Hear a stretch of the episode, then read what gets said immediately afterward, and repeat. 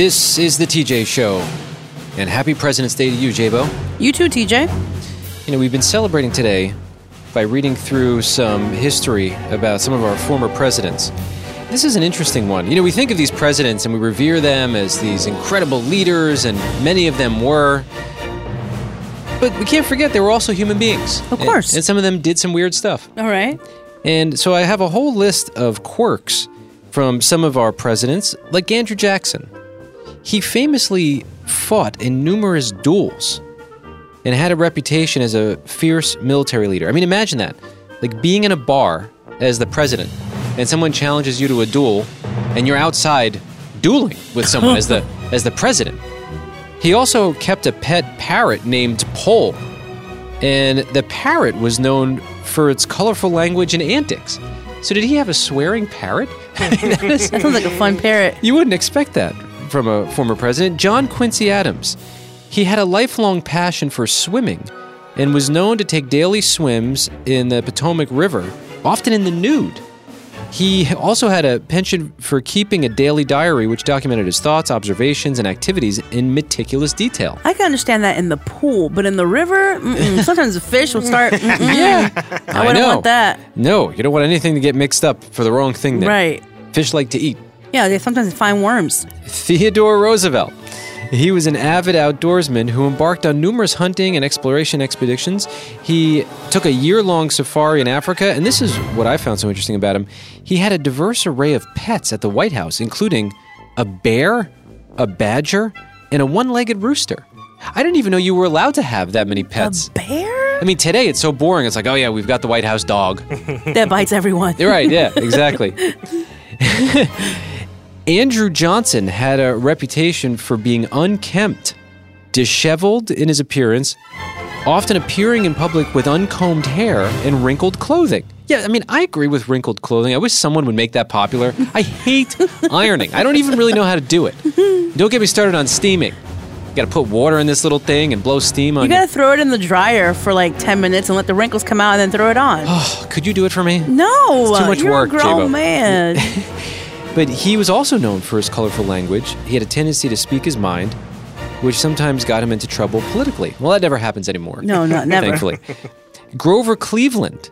President Cleveland holds the distinction of being the only president to marry in the White House. I didn't know this, but he actually got married in the Blue Room to Frances Folsom. This was in 1886. That must have been a party, huh? I mean, you might as well. It's a free venue. Yeah, you know? seriously. Saved a lot of money Right. on wedding fees. Uh, Warren Harding. This former president was known for his love of poker and often hosted high stakes poker games at the White House. That, that seems like, is that allowed? Can you still do that? Legend has it that he bet away all of the White House's china in a bet. Oh my I mean, goodness. come on. President Harry Truman had a fondness for playing the piano. I didn't know that about him. He would often entertain guests with his musical talents. I saw a awesome. video on YouTube. Uh, there was a guy who was interviewing him, and it was a beautiful Steinway piano. And he was like, You want to hear it? And he sat down and he started playing it. Harry Truman's one of my favorite presidents because he was the one who installed a bowling alley at the White House. It's funny you bring that up. Richard Nixon, also, who was known for his love for bowling, installed another bowling alley There in the go. basement of the White House. we need bowling at the White House. Yeah, no, it's cool. Wow, I didn't know this. What a fascinating story. Paul McCartney, of course, of the Beatles, had a bass stolen from him over 50 years ago. That's unfortunate. Yeah, it's this really unique bass. It's got like a violin shape to it. It was from 1961. It was an electric Hofner. Nobody knew what happened. There was all this mystery around it. So, two journalists, along with the company that produced the bass all those years ago, launched this wild investigation to try to figure out could they find this bass? Does it still exist? Well, from the announcement, they got over 600 different emails with all kinds of leads and interesting little tidbits. Everybody about, wants to help. Yeah, where this bass may have gone. Mm-hmm. And he bought the bass for $37 in 1961. The instrument was played on the Beatles' first two records. It was featured on such hits as Love Me Do, Twist and Shout, and She Loves You.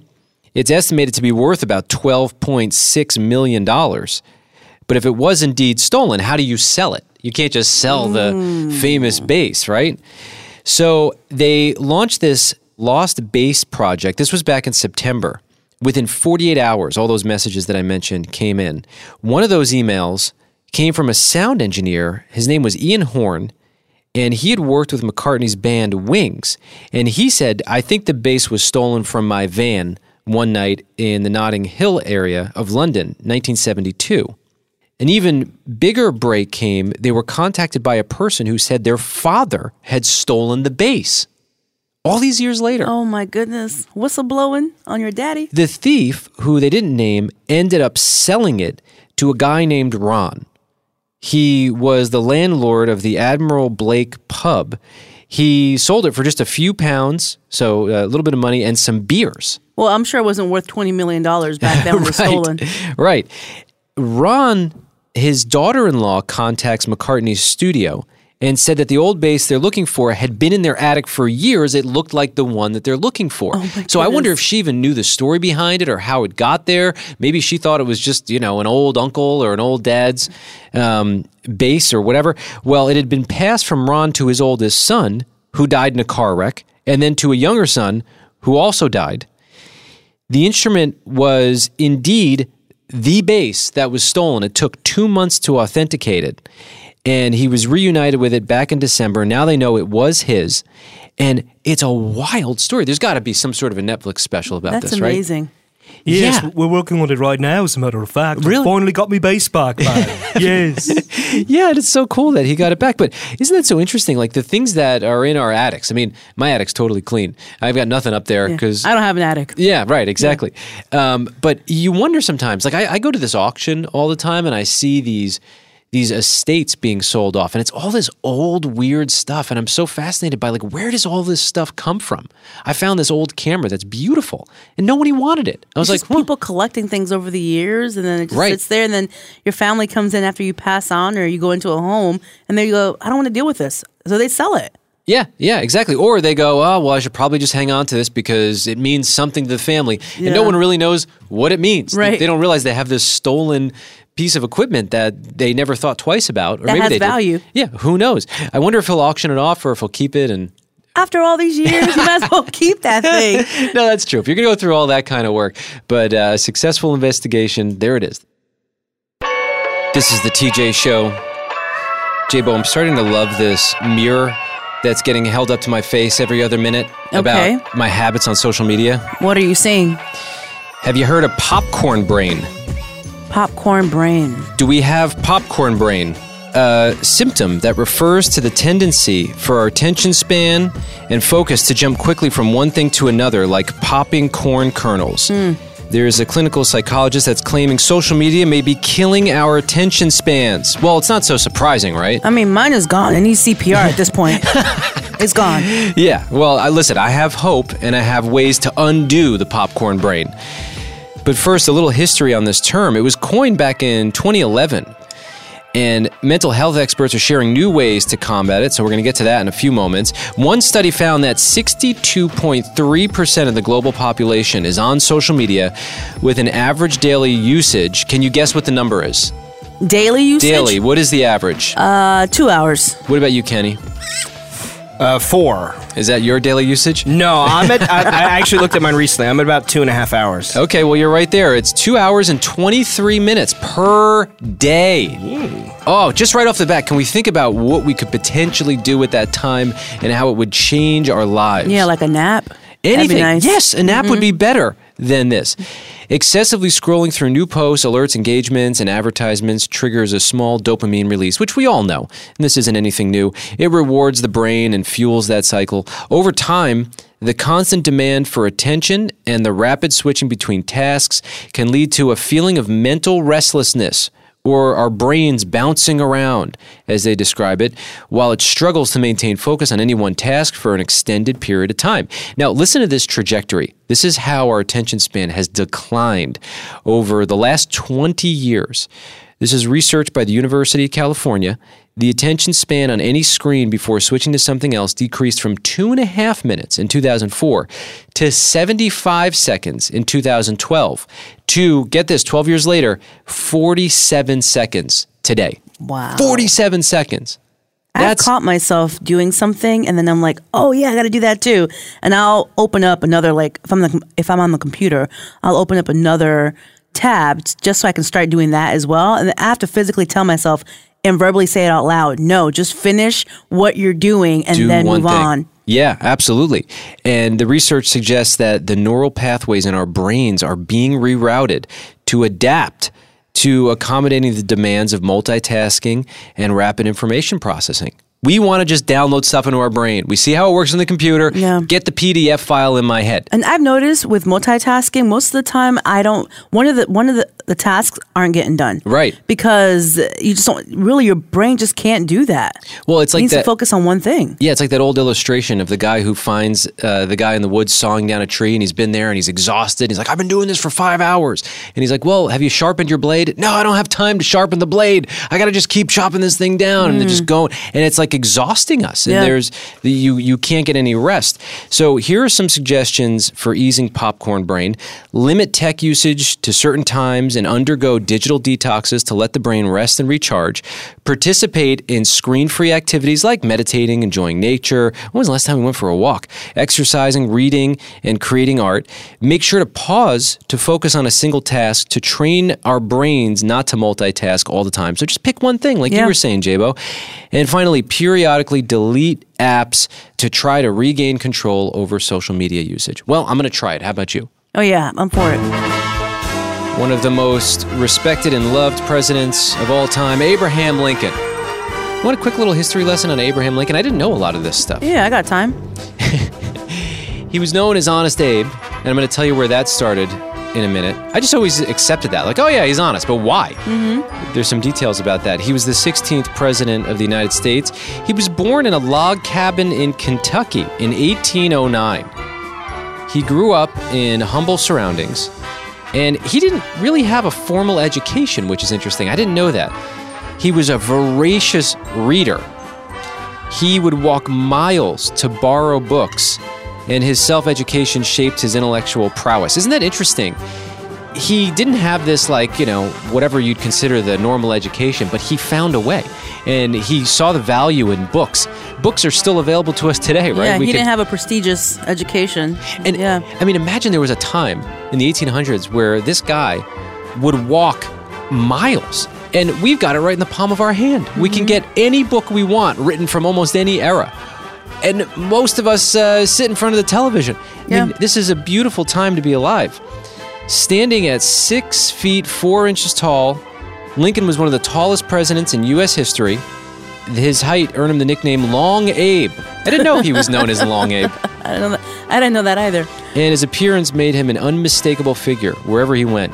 Before his political career, listen to these odd jobs that President Abraham Lincoln worked at. He was a rail splitter, a store clerk, and even a licensed bartender. He was known for his honesty, once walking miles to return a few pennies to a customer, earning him the moniker Honest Abe. So that's where oh, it came there from. go. Lincoln's wit and humor were legendary. He was a master storyteller.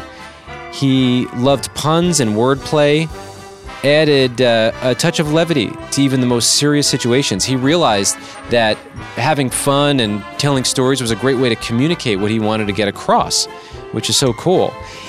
He also apparently had a very gentle demeanor, but he was a skilled wrestler in his youth. I never knew that about Abraham Lincoln. Wrestling? Getting Yeah. on the floor? Okay. His strength and agility earned him a reputation as an incredible opponent in the ring. He only had one recorded defeat in approximately 300 matches. wow. That's impressive. Obviously, Lincoln's presidency marked by the Civil War, which he navigated the nation through its darkest hour, preserving the Union and issuing the Emancipation Proclamation. We know Lincoln's life was cut short when he was assassinated by John Wilkes Booth in 1865, just days after the Confederate surrender. There's so much about him in so many different books, and like this has gotten me so interested to dig even deeper into mm-hmm. it. You hear these names forever, you learn about these figures in school, but uh, who knew he was a wrestler? I needed to know that. Whenever I drive through, I've driven through Illinois, and there's a city called Springfield, Illinois, which is like the home of Abe. And you know because as soon as you pull in, there's like a sign that says "Home of Abe, Abraham Lincoln." There are water towers decorated with his face on it, and it says like Springfield, Illinois, home of Abraham Lincoln. People love him. For quite a while, we've been keeping tabs here about the robot takeover.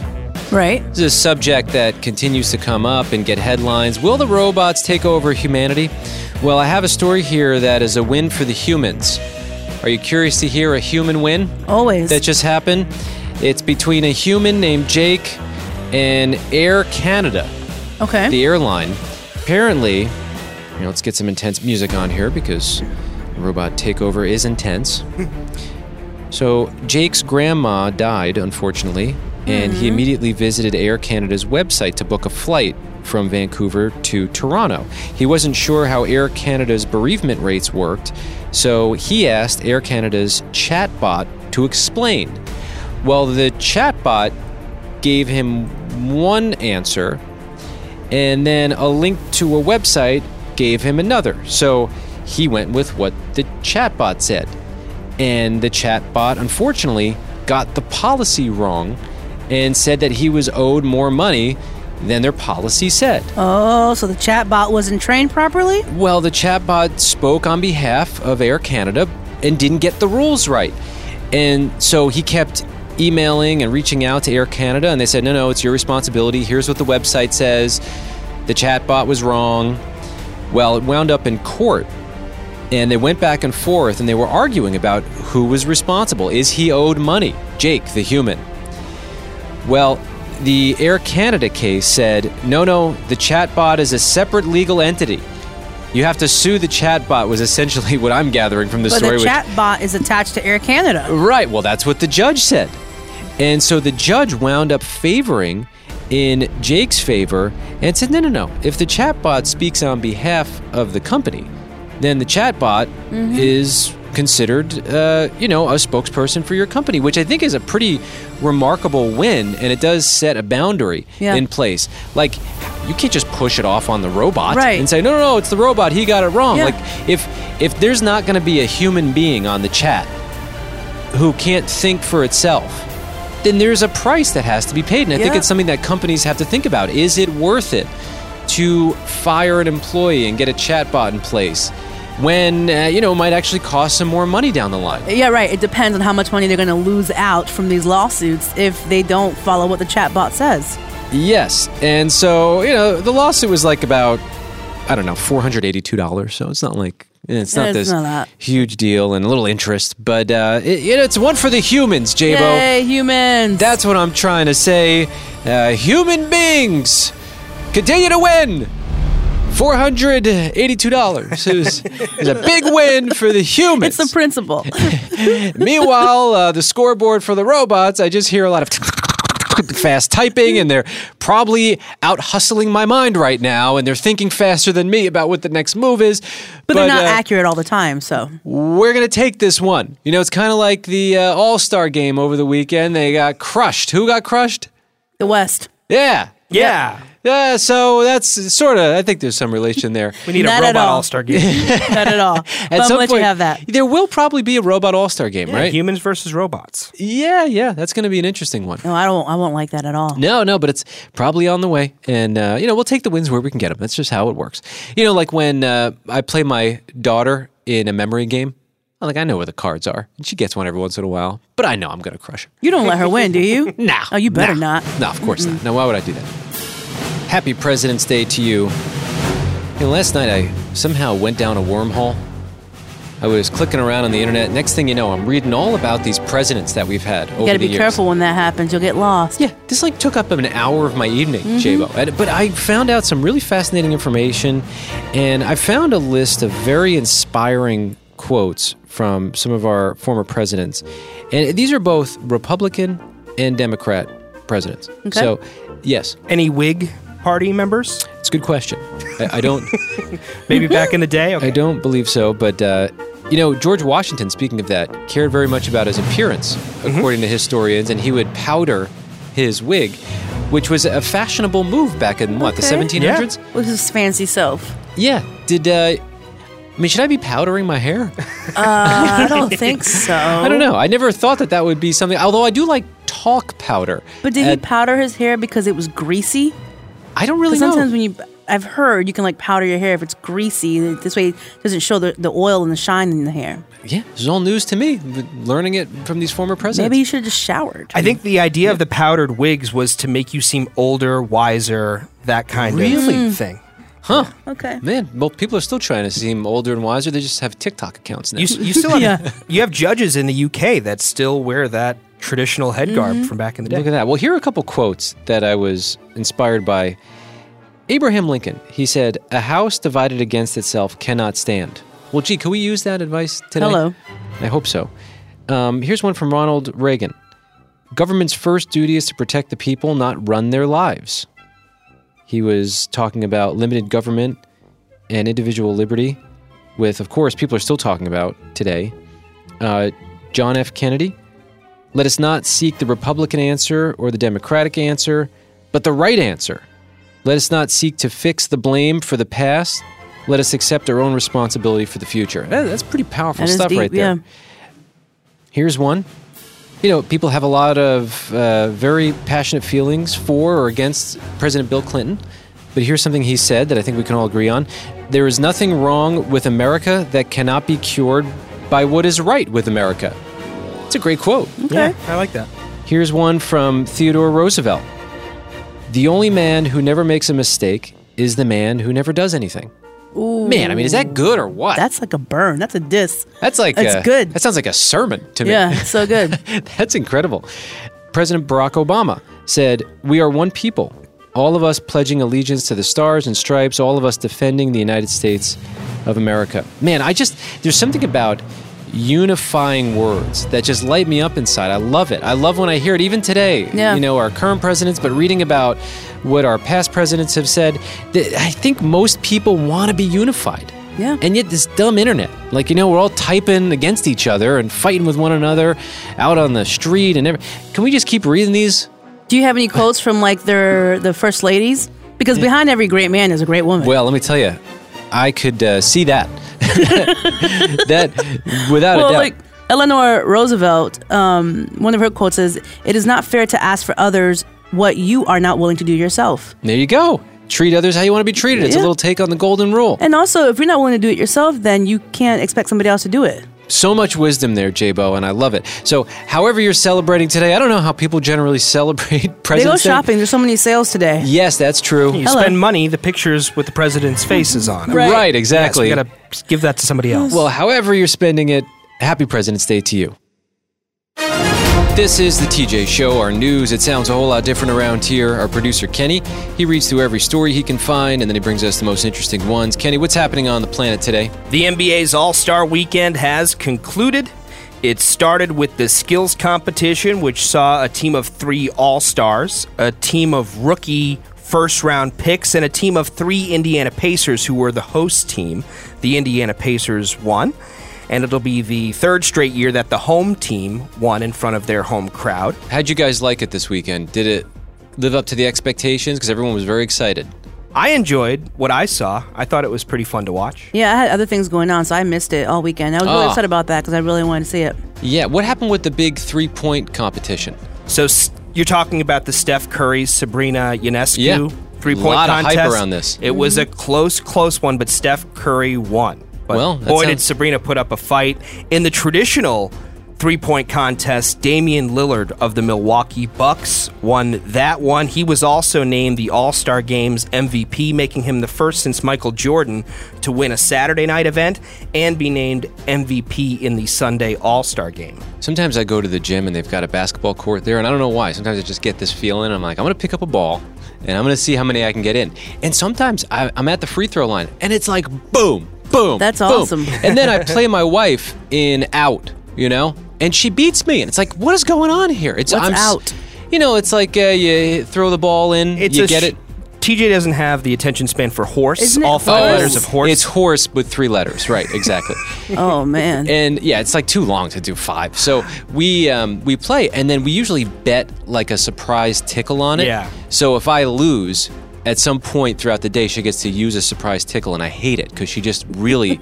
it's actually almost an assault, but she's allowed to because we bet on it. you should stop losing then. yeah, I know. I don't understand. I'm just an inconsistent player. One other note from the All Star game itself the East beat the West 211 to 186. This is the highest score ever Wow. in an NBA All Star game. Kenny, what else you have? Let's talk about a baseball player.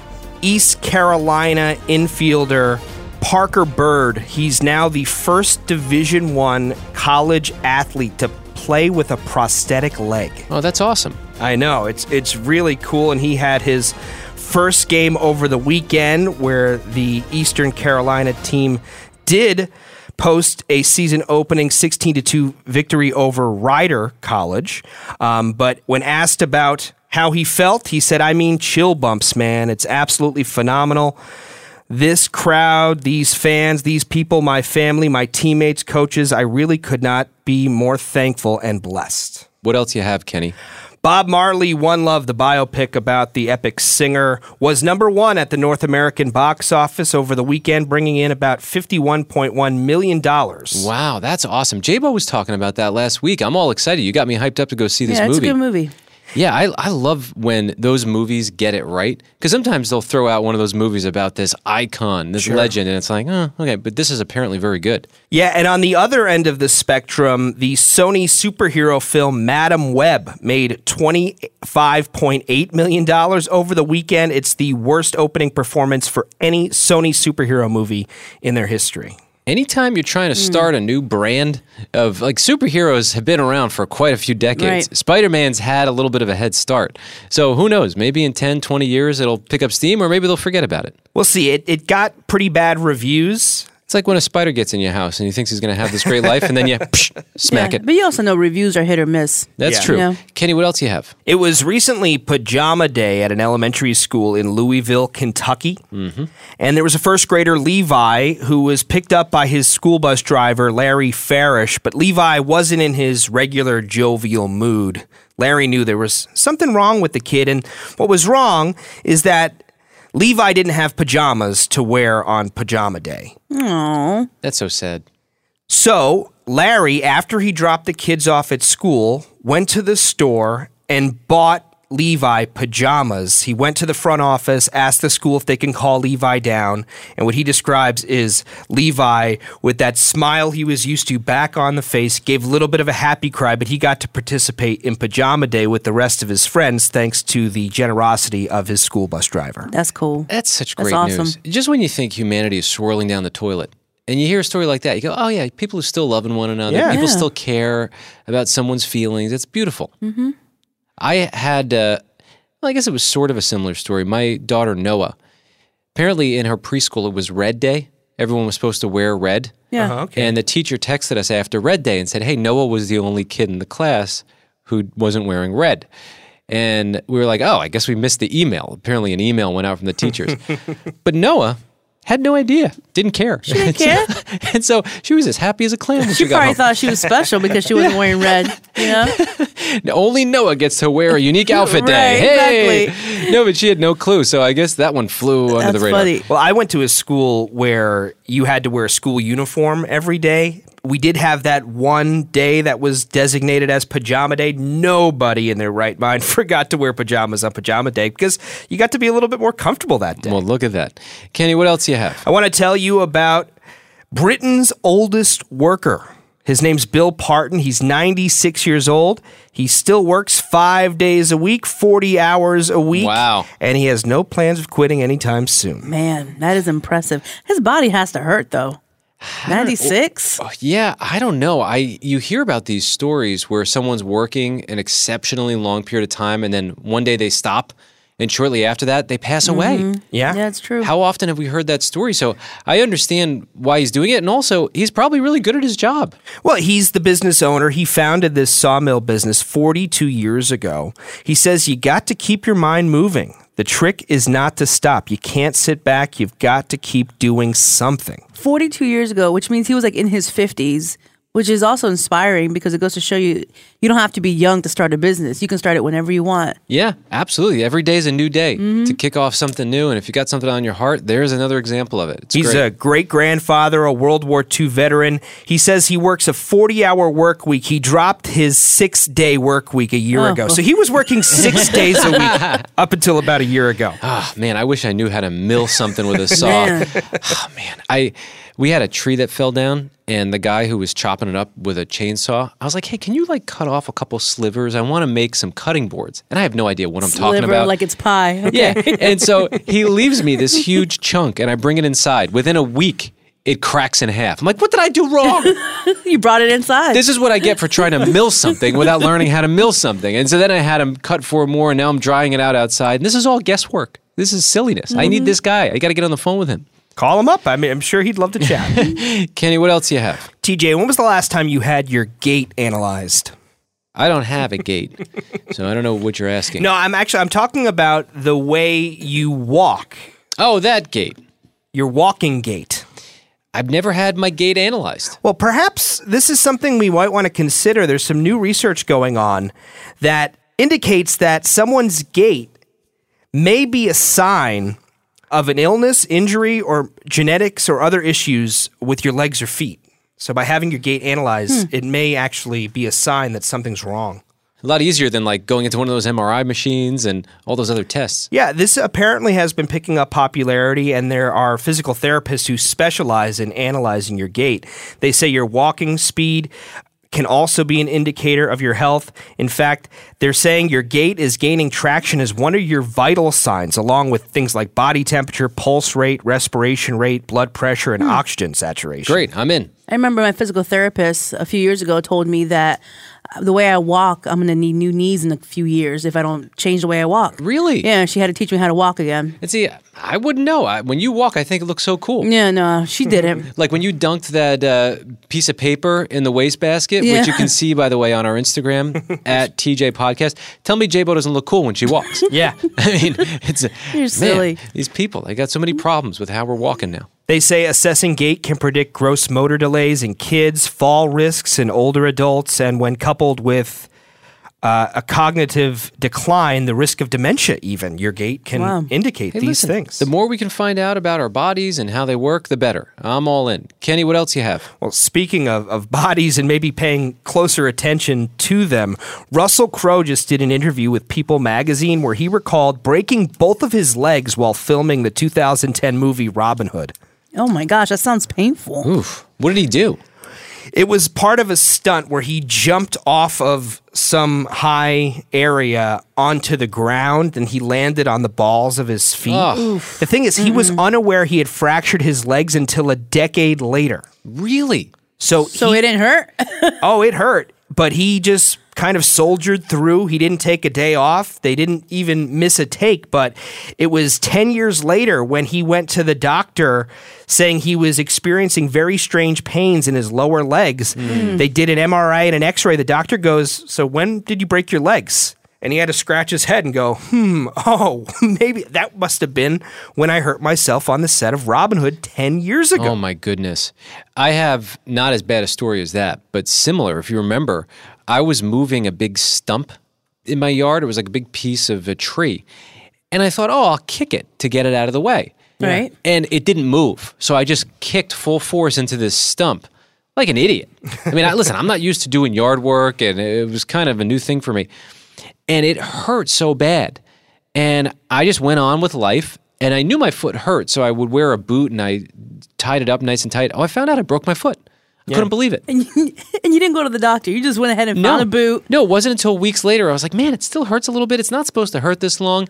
And they said it was going to heal on its own. And I mean, by a miracle, I just happened to guess to do the right thing and putting a boot on. But that helped me. Wow. I had a similar situation where I thought I'd only sprained my ankle. I, I went to the doctor, they took x rays, but months and months later, I still had this pain. Went to a different doctor, took a different look from a different angle. Turned out I had a broken bone in my foot. Look at that. For months, didn't realize it. Kenny, what else do you have? Samsung Electronics just did a new study with people in the United Kingdom finding that most people in England spend 76% as much time thinking about tackling household tasks than actually doing them.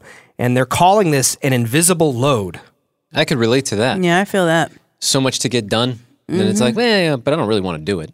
Yeah, the study found that the average person is responsible for at least eight tasks in their home, often totaling more than 30 hours a week. So it's almost a full time job. And according to Samsung, 98% of respondents spend as much time thinking about washing the dishes as they actually do carrying out the task itself. Hmm. Just thinking about it is exhausting. That's why. I know. By the time you go to wash it, you're like, oh, forget it. I already did it in my mind. The- yeah, the- You know? there's a room. I mean, paper plates could solve this, right? But I don't, uh-huh. I don't think that's good for the mm. environment. That's what I've been using lately. There's Tired of washing a room in our house that has been unchecked off for about four years. Finally, I'm proud to say that this weekend we actually tackled it. We unpacked some final boxes from our move, and we got rid of the stuff that I don't even know where it came How from. How many years ago did you move into that house? Four years ago. yeah, yeah, I get it. Yeah, and it's uh, very important to get these things off the list. It actually felt like we were lighter at the end Mm-hmm. of the weekend. We're like, wow, we actually can fit some of the kids' toys in here. Great, get it out of the living room. Right. Kenny, what else do you have? Well, you may have heard about this last week, but it's really taking off and it's getting some more coverage. The USA Today is reporting on this woman from the Kansas City area, Annie Stowe, and she's partnered with Donna Kelce, uh, of course, mother of Travis, and Jason Kelce. Essentially, what they're doing is they're printing Mama Kelce's cookie recipe on coffee mugs and they're selling them with the proceeds going towards paying off student lunch debt in this Kansas City neighborhood. That's I love really that. cool. That's great. Yeah, the student lunch debt problem obviously needs as much help as possible, Right. and so that's beautiful. And I'm a person who loves coffee. And the only thing I'm missing sometimes is a chocolate chip cookie. Hello. So that's a great reminder. Up, here's how you do it. Mm-hmm. And I can get to work. Now, what's interesting is it started with a mug that Annie Stowe made as a joke, essentially saying it was a picture of Mama Kelce saying, This is Mama Kelce's world. We're just living in it. That caught Mama Kelce's attention to the point where she actually reached out to Annie via email. And then that's when they decided to partner on this whole thing, which is helping a whole bunch. And in other Kelce news, uh, it turns out Taylor Swift and Travis Kelce both were winners at the People's Choice Awards last night. Taylor Swift won four awards female artist, pop artist, concert tour, and social celebrity. And Kelce won Athlete of the Year. So it's just a, a bunch of champions. in Did they that- show up? No, they didn't. I But think yeah. they're kind of busy. They're kind of tied up with touring and all that stuff. Yeah, Yeah. that's true. They've been busy lately. Kenny, what else you have? Finally, Apple is issuing new guidance on what to do if your phone gets wet. What? They say don't put it in rice. I know that's been the thing that people have done for years and years. And it works most of the time. Hmm. well, they're saying that a little piece of rice could get caught inside the phone and end up doing more damage Oh, than yeah. the water could. Yep. Or they just want your money. So they want you to take it to them to fix it. I thought you could just drop your phone in the water now and it's fine, I think a lot of these phones are waterproof in many cases, but not all. but not all. They say just don't charge it um, until you're sure it's dry. And there's a new feature that'll tell you, hey, we're detecting that your phone's wet. Like wait a half hour before you plug it in. Oh, in. that's cool. They're thinking of everything. Kenny, thank you for keeping us somewhat informed. That's what's happening.